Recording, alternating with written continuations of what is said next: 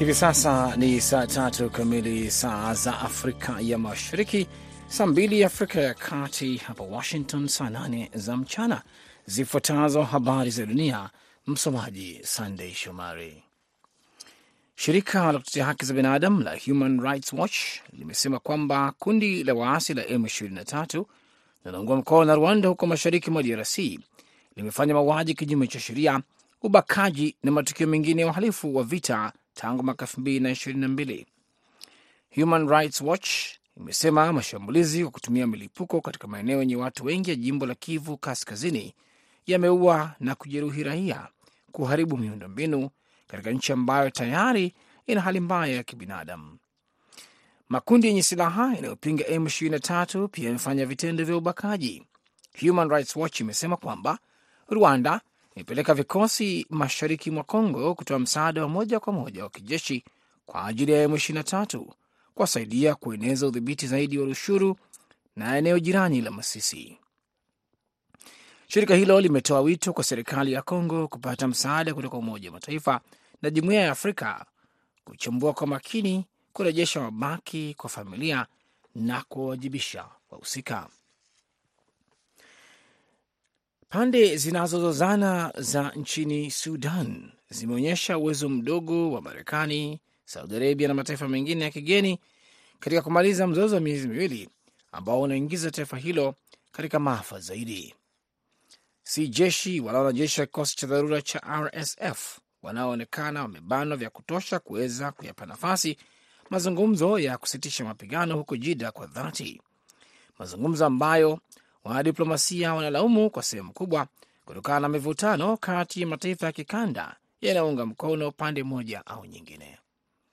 Kuyahusisha mataifa ya kikanda yenye ushawishi kusaidia mazungumzo kama vile Misri ambayo inaona jeshi kama mdau bora kama jirani thabiti, huku Umoja wa Falme za Kiarabu ambao uliunga mkono wakati mmoja kiongozi wa RSF zinaweza kuwa na jukumu muhimu kuweza kupata maendeleo, afisa mmoja wa Marekani alisema. Maendelea kusikiliza habari za dunia kutoka idhaa ya Kiswahili ya Sauti Amerika, VOA, ikitangaza kutoka Washington DC kupitia 107.5 FM Nairobi, Kenya. Idadi ya vifo kutokana na boti iliyojaa mizigo iliyopinduka katika eneo la mbali la jimbo la kaskazini mwa Nigeria imeongezeka na kufikia zaidi ya mia moja, polisi na maafisa walisema hii leo Jumatano, katika mojawapo ya maafa mabaya zaidi katika miaka ya hivi karibuni. Boti hiyo ya mbao ilikuwa ikiwasafirisha watu kuelekea jimbo la Kwara upande wa pili wa mto kutoka jimbo jirani la Niger baada ya sherehe ya harusi ilipopinduka Jumatatu usiku. Msemaji wa polisi wa jimbo la Kwara, Ayaji Okasmi, aliambia Reuters siku ya leo kuwa watu wapatao mia moja na tatu wamethibitishwa kufariki, lakini haijabainika mara moja ni wangapi walikuwa kwenye mashua hiyo, huku baadhi wakisema ni zaidi ya mia mbili. Mwenyekiti wa kundi la hafidhina la viongozi wa kanisa la Kianglikana hii leo Jumatano alimshutumu mkuu wa kanisa duniani kote kwa kuendeleza ukoloni kwa ukosoaji wake wa mojawapo ya sheria kali zaidi za kupinga mapenzi ya jinsia moja ilianza kutekelezwa nchini Uganda tangu mwezi uliopita. Justin Welby, mkuu wa kanisa la Uingereza lenye waumini milioni 85 wa ushirika wa Anglikana duniani kote, alisema wiki iliyopita alimwandikia askofu mkuu wa Uganda Stephen Kazimba kueleza huzuni na kusikitishwa kwake kutokana na Kazimba kuunga mkono sheria hiyo. Sheria hiyo inaweka adhabu ya kifo kwa baadhi ya vitendo vya jinsia moja na kifungo cha miaka ishirini jela kwa kukuza ushoga. Na takriban watu 15 walifariki na wengine kadhaa kujeruhiwa wakati mabasi mawili ya abiria yalipogongana na lori nchini Mali. Na hizo zilikuwa habari za dunia kutoka Washington. Jina langu ni Sandey Shomari.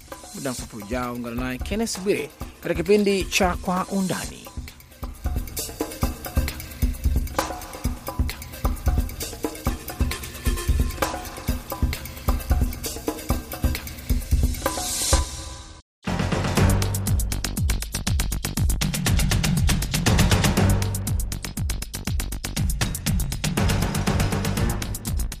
Undani Sehemu ya kwanza tunaangazia kufunguliwa mashtaka kwa aliyekuwa rais wa Marekani Donald Trump. Tutaangazia pia hatua ya serikali ya Kenya kuwazawadia wanamichezo wake wanaoletea nchi hiyo fahari kimataifa. Mimi ni Kenneth Bwire nikiwa hapa Washington DC.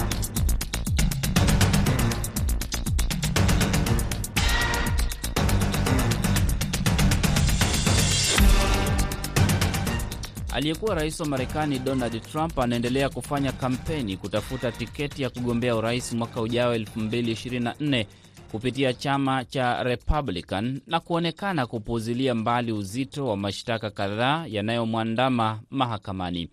Mashtaka ya hivi punde yanayomwandama Trump ni ya kubeba nyaraka zenye siri za serikali kuhusu ulinzi na uwezo wa silaha za Marekani na nchi washirika wa NATO, mpango wa silaha za nyuklia wa Marekani na udhaifu wa Marekani pamoja na washirika wake kiulinzi, ambazo alielezea kuweka nyumbani kwake Malago, Florida, hata baada ya kutakiwa kuzirudisha kwa serikali.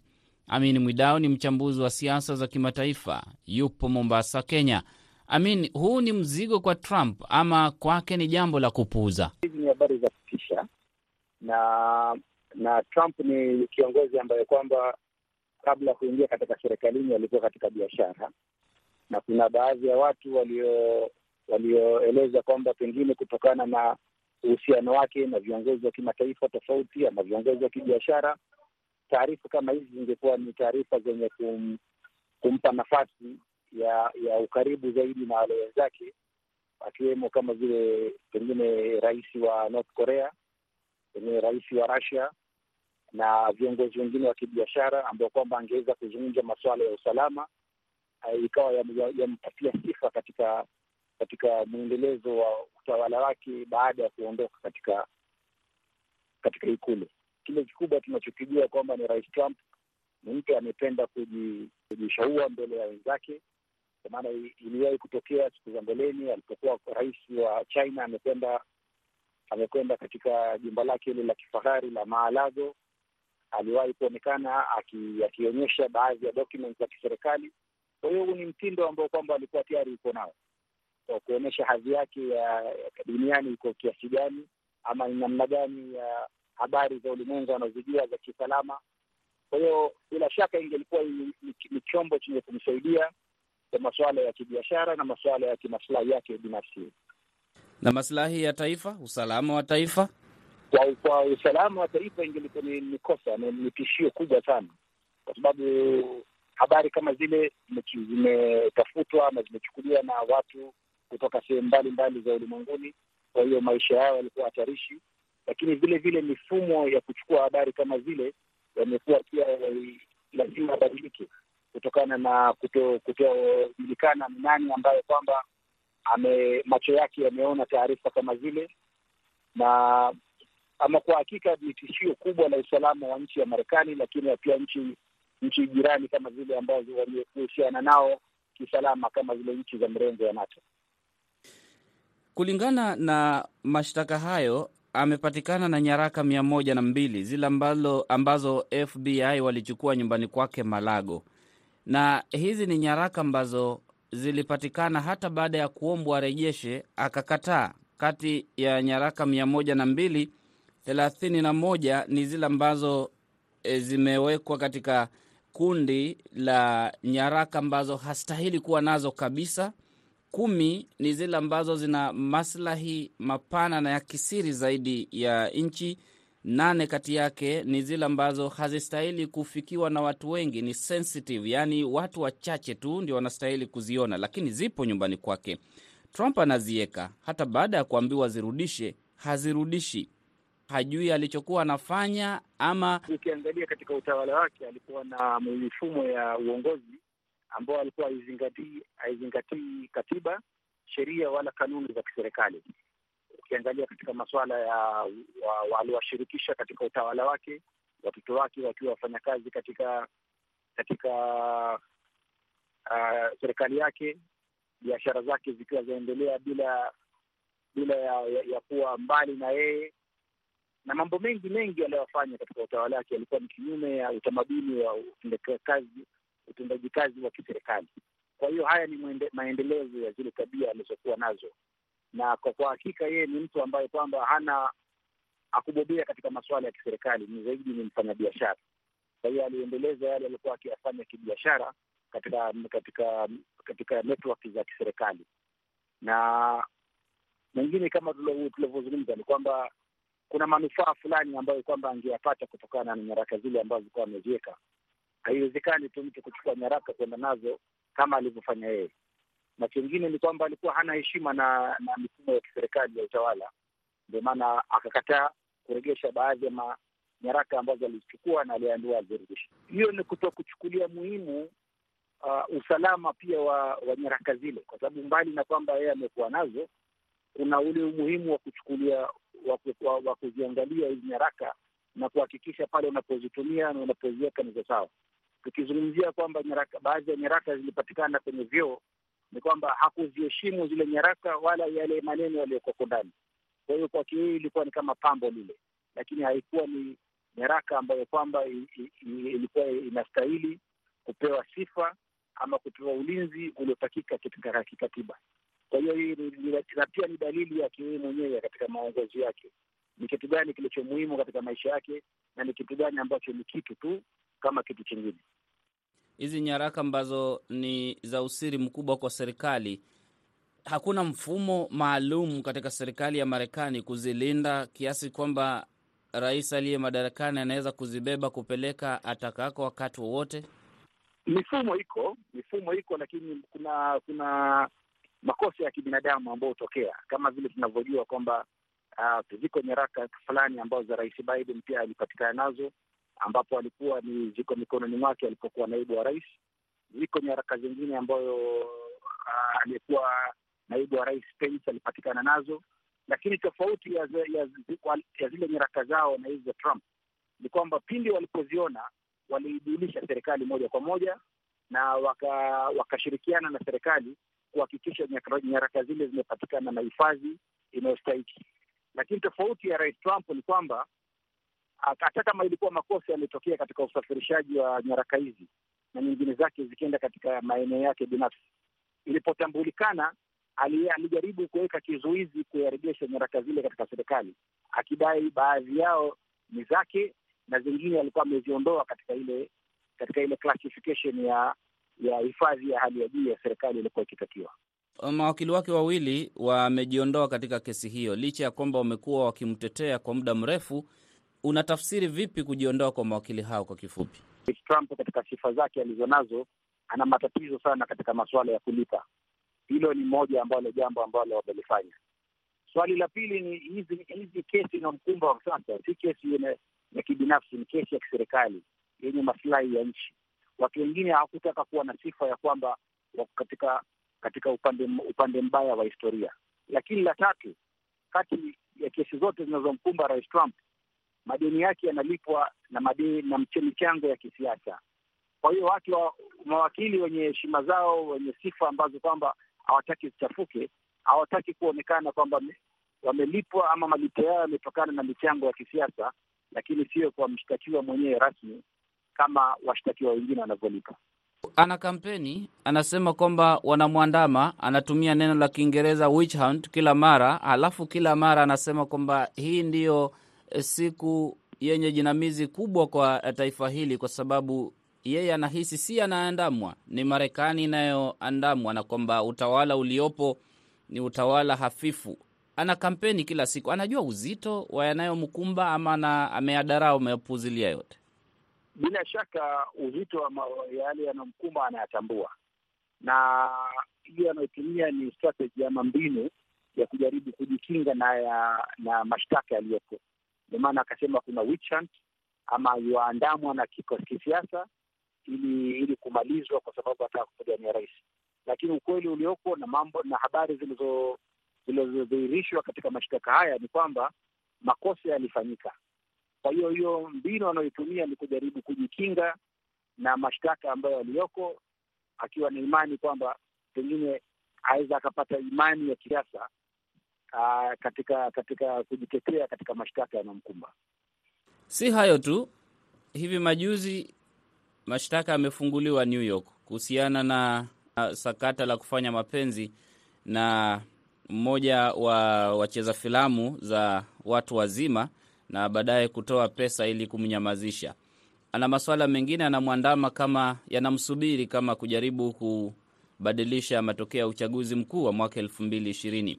Georgia ana mashtaka yanamsubiri kushawishi wasimamizi wa uchaguzi ama wasimamizi wa jimbo hilo kubadilisha matokeo. Mashtaka ni mengi kisiasa, na washindani wake yanampa umaarufu wowote, yanamfanya anafifia, ama kisiasa anasimama wapi kati ya washindani wenzake mwaka elfu mbili ishirini na nne?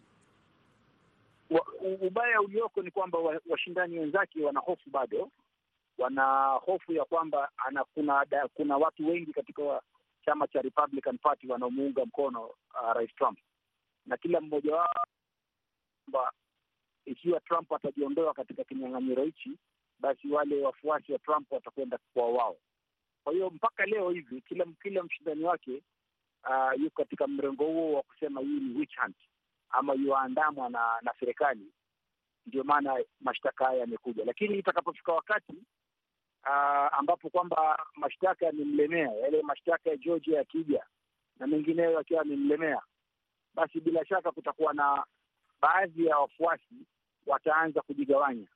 Mgawanyiko utakapo utakapoingia, ndipo hawa wapinzani wenzake watakapoenda moja kwa moja kumshutumu yeye na mashtaka yake, ama ku, ku, ku, kujiondoa kando pamoja na ufuasi wake, wakiwa lakini wana tamaa ya kwamba mashtaka yanayomkumba yatakuwa yeye yenye kumzamisha katika bahari ya kisiasa na yeye.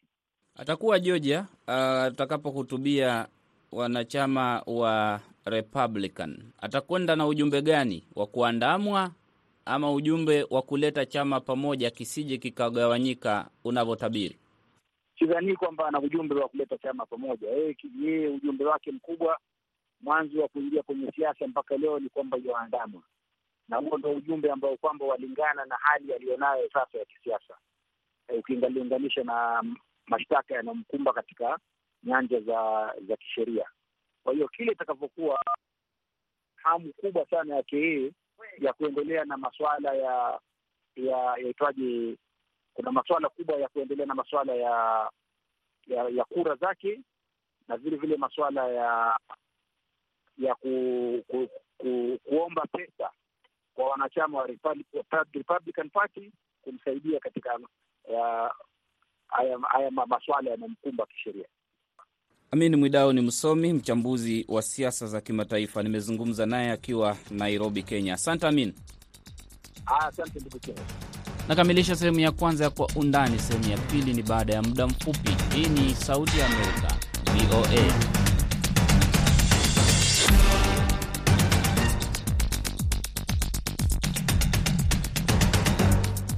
Unasikiliza Kwa Undani kutoka Sauti ya Amerika, VOA.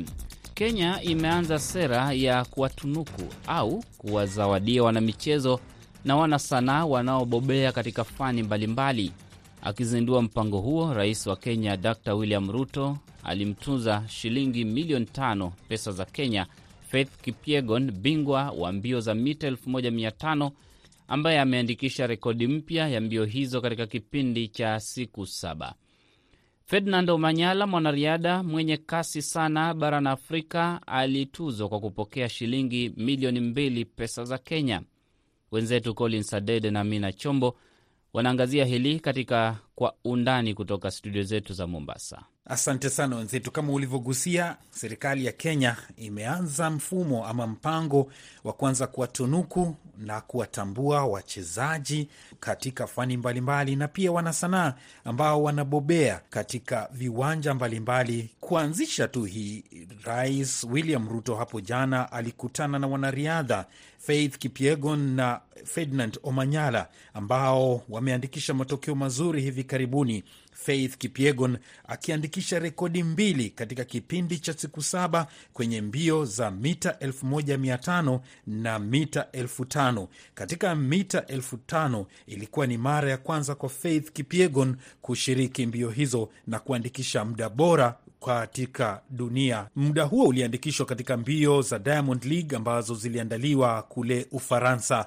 kwenye misururu ya michezo ya Diamond League. Katika mazungumzo yake alipowapokea Rais William Ruto amesisitiza kwamba wizara ya michezo chini ya serikali yake inaangazia upya kutekeleza sera ya kuwatunuku na kuwatambua wanariadha na wanasanaa mbalimbali ambao watabobea katika e, fani mbalimbali za michezo na pia sanaa. Amesema kwamba ameamrisha wizara ya michezo kuangazia upya na kubuni sera ambayo itasaidia kutambua ni njia gani ama ni kwa mfumo gani wachezaji hao watatunzwa. Mpango huu wa kuwatuza wanariadha na wachezaji waliobobea ulianza chini ya utawala wa rais hayati Rais Mwai Kibaki ambaye ali weka mpango wa kuwatuza wanariadha waliokuwa wamefanya vyema katika mashindano mbalimbali ikiwemo mashindano ya riadha ya dunia na pia yale ya Olimpiki na pia mashindano ya marathon ambayo yalikuwa yanaandaliwa katika sehemu mbalimbali. Na kutokana na hilo sasa, utawala wa Rais William Ruto inakusudia kutekeleza hilo kwa kuhakikisha kwamba inawatambua wachezaji ambao anasema kwamba ni viongozi ambao wanatambulisha taifa la Kenya na kuiwe, kuipatia shime katika jumuiya ya dunia. Rais amependekeza wanariadha wa Kenya kupewa paspoti za kiwango kile cha ubalozi ambacho kitawasaidia kufika katika mataifa yoyote kwa heshima. Hapa ni katika hotuba yake aliyoitoa akiwa katika ikulu ya rais hapo jana. We want to honor and reward them accordingly. The new scheme Tunataka kuwaheshimu na kuwatuza wanamichezo wetu ifaavyo. Uh, hazina hii mpya itaangazia michezo yote na pia sanaa. Chini ya hazina hii uh, tutakuwa na kiwango maalum, na ninatarajia wizara itakamilisha hilo na kubaini nini wanamichezo wetu watatunukiwa. Hivi karibuni nitazindua hilo. Uh, tutapunguza majukumu ya hazina ya michezo na kuiwacha kuishughulikia michezo na sanaa.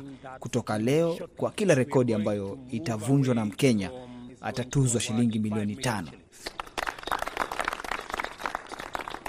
Ni sauti yake Rais William Ruto muda mfupi tu baada ya kuwapokea na kujumuika nao uh, wanariadha katika ikulu ya rais. Haya najiri wakati ambapo miaka ya sabini na tisini tuliona kwamba wanariadha ama pia vilevile wanamichezo uh, walikuwa hawana kandarasi za kueleweka, na wengi walikuwa uh, wanaishilia tu kusubiri iwapo watapata shirika ama wadhamini kuweza kuwasafirisha katika michezo mbalimbali mbali. Hata hivyo era ile ambayo ilifika sasa hivi ni kwamba uh, wanamichezo hasa wanariadha wamekuwa wakibobea na kupata mamilioni, lakini licha ya kwamba kumekuwa na kandarasi ambazo uh, zimeboreshwa zaidi uh, kwa wanariadha, utapata kwamba bado kunao wale ambao uh, wanastaafu huku wakiwa wako katika maisha uh, ya umaskini, licha ya kwamba wamekuwa wakipokea fedha nyingi, mamilioni ya fedha na kuwaweka katika medali za watu sifika katika taifa hili. Lakini swali ambalo wengi wanajiuliza, labda tatizo liko wapi? Kupitia nakala ambayo ilichapishwa katika gazeti moja la Standard, anasema kwamba wengi ya hawa wanariadha hutumia sana kandarasi uh, za mashirika mbalimbali na kampuni mbalimbali, sana sana zile ambazo zinatengeza uh, viatu, na katika kandarasi hizi hugawanywa sehemu tofauti tofauti. Kuna upande ambapo mwanariadha anapata fidia na pia vilevile vile atapata fidia kulingana na matukio yake. Mfano, ikiwa mwanariadha amekwenda kucheza ama amekwenda kukimbia katika taifa fulani ama katika mbio fulani, basi ikiwa atashinda, kuna fedha fulani ambazo atakuwa anapewa na vilevile vile katika kukabidhiwa fedha hizi, wengine wanapata malipo haya kwa nusu mwaka, wengine wanapewa uh, kwa mwaka mzima ama kila mwezi wakapewa fedha zile, lakini tatizo linakuja na baadhi yao wana mameneja ambao wakati wanaosimamia ama mawakili wanaoendea kinyume na hivyo kupoteza fedha hizo. Wakati mwingine wanasema kwamba wanariadha hawa hutatizika ama tuseme kukorogeka wakati wanapatiwa fedha nyingi. Labda alikuwa yeye anafanya kazi, pengine ni afisa wa polisi wa Kenya, wanafahamika kwamba hawapati mshahara mkubwa, lakini ghafla binvu amepata tuseme milioni tano za Kenya Kenya na fedha kama hizi akipata, ikiwa atakuwa hana meneja mzuri ambaye atamsimamia katika ni vipi ataweza kutumia fedha zile, ni vipi ataweza kuwekeza, basi huishilia kupoteza fedha hizo uh, kwa anasa, na baadaye wakajipata kwamba uh, hawana mbele wala nyuma. Nam, kutokana na hilo, VOA imezungumza na mwanariadha ambaye aliwakilisha Kenya katika riadha mbalimbali mbali, na sasa ni mfanyikazi katika bandari ya Kenya, nafasi aliyoipata kutokana na kubobea kwake katika riadha, Isabela Mshila. Na swali la kwanza tulimuuliza maoni yake ni gani kuhusiana na hatua hii ya serikali ya kutekeleza sera ya kuwatambua wachezaji na kuwatunuku. Mimi naona serikali imechukua mkondo mzuri, kujaribu kuwatuza wachezaji ambao wanafanya vizuri. Ni kitu kizuri, maana wanawamotivate vizuri. Hata yule ambaye hajafanya vizuri anang'ang'ana, at least na yeye aweze kufanya vizuri, na yeye aweze kutuzwa pia. Nami nafurahia sana, ndio maana hata unaona wachezaji wengi wanavunja marekodi, maana wanajua kule mbele kuna mazuri na wataangaliwa vizuri. Labda wewe binafsi kuna vile umefaidika kutokana na riadha wakati wako ukishiriki? Nimefaidika kidogo, siwezi kukataa, maanake wakati wetu pia Moi alikuwa akituangalia vizuri pia, na sisi hatuwezi, ingawaje kilikuwa ni kidogo, lakini kwetu sisi, wajua, something is better than nothing. Ajira yangu pia nashukuru ilitokana na mbio zangu, maanake nilikuwa nataka nili, kuna kampuni nyingi zilinitaka, nyingi sana kampuni, kuna railway zilinitaka, posta ilinitaka, Kenya Airways ilinitaka, mpaka hata polisi pia ilinitaka, jeshi ilinitaka, lakini niliangukia KPA. Tukizungumzia swala hili la wanariadha na pia wanaspoti, mbali na wanariadha, kuna wale ambao ni wachezaji wa kandanda. Nini hasa husababisha uh, wanamichezo kuishia kuwa maskini baada ya kustaafu? Kwanza ni kutopata ajira ya kazi. Najua kama wewe ni unacheza, lazima at least uwe na mahali pa kujishikilia. Hata kama kuna pesa utakuwa unapawa hizi za michezo za kusafiri, ni lazima at least uwe na mahali pa kujishikilia. Le, leo kama ukiumia, angalau unajua una mahali utakwenda uendelee na kazi yako. Lakini sasa leo wewe umeumia, chezo michezo huwezi kuendelea, huna kazi, hapo ndio unapata mtu anakufa maskini, na alikuwa ni mchezaji mzuri. Na labda kuna wengi, michezo mingi huwa haina insurance watu michezo mingi huwa hawapatii watu insurance. Akishaumia ndio kwisha, napata sasa ni mtu wa kuombaomba, hivyo ndio umaskini una, unaanza na unaendelea. Nyakati za nyuma huko, inasemekana kwamba ni kama wanariadha walikuwa na uzalendo sana, wangeliwakilisha taifa hata bila kulipwa chochote. Nadhani sasa uzalendo huu umepungua, na nini inaweza kuwa sababu?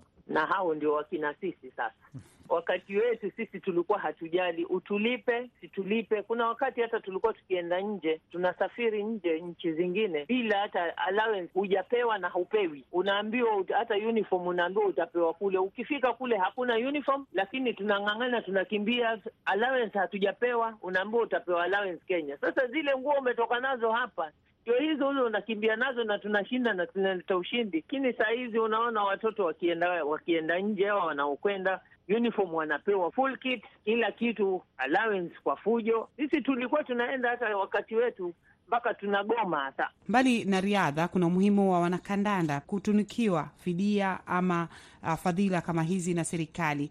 Itakumbukwa e, kwamba katika gazeti la The Star mwaka elfu mbili na ishirini na moja ilikuwa na taarifa wakionyesha jinsi gani uh, wanakandana walikuwa wakifahamika katika klabu kubwa nchini Kenya kama vile Gor Mahia, ambapo Joseph Owino ambaye alikuwa anafahamika nyakati hizo, lakini aliishilia kwamba ni mtu ambaye hana mbele wala nyuma, huku akifanya kazi ya kuzoa taka na kulipwa fedha kidogo, ikiangaliwa kwamba katika mataifa makuu ama ya bara Uropa, wachezaji hawa wa kandanda kina Messi na akina Cristiano Ronaldo ni watu ambao ni tajika na vilevile vile wanaishi maisha mazuri, lakini ikija kwa Kenya, wale ambao wanacheza kandanda huishilia kwamba hawana uh, chochote baada ya kustaafu katika viwanja hivi. Collins Adede na Amina Chombo wanakamilisha kwa undani. Mwelekezi amekuwa Aida Isa, mimi ni Kenneth Bwire.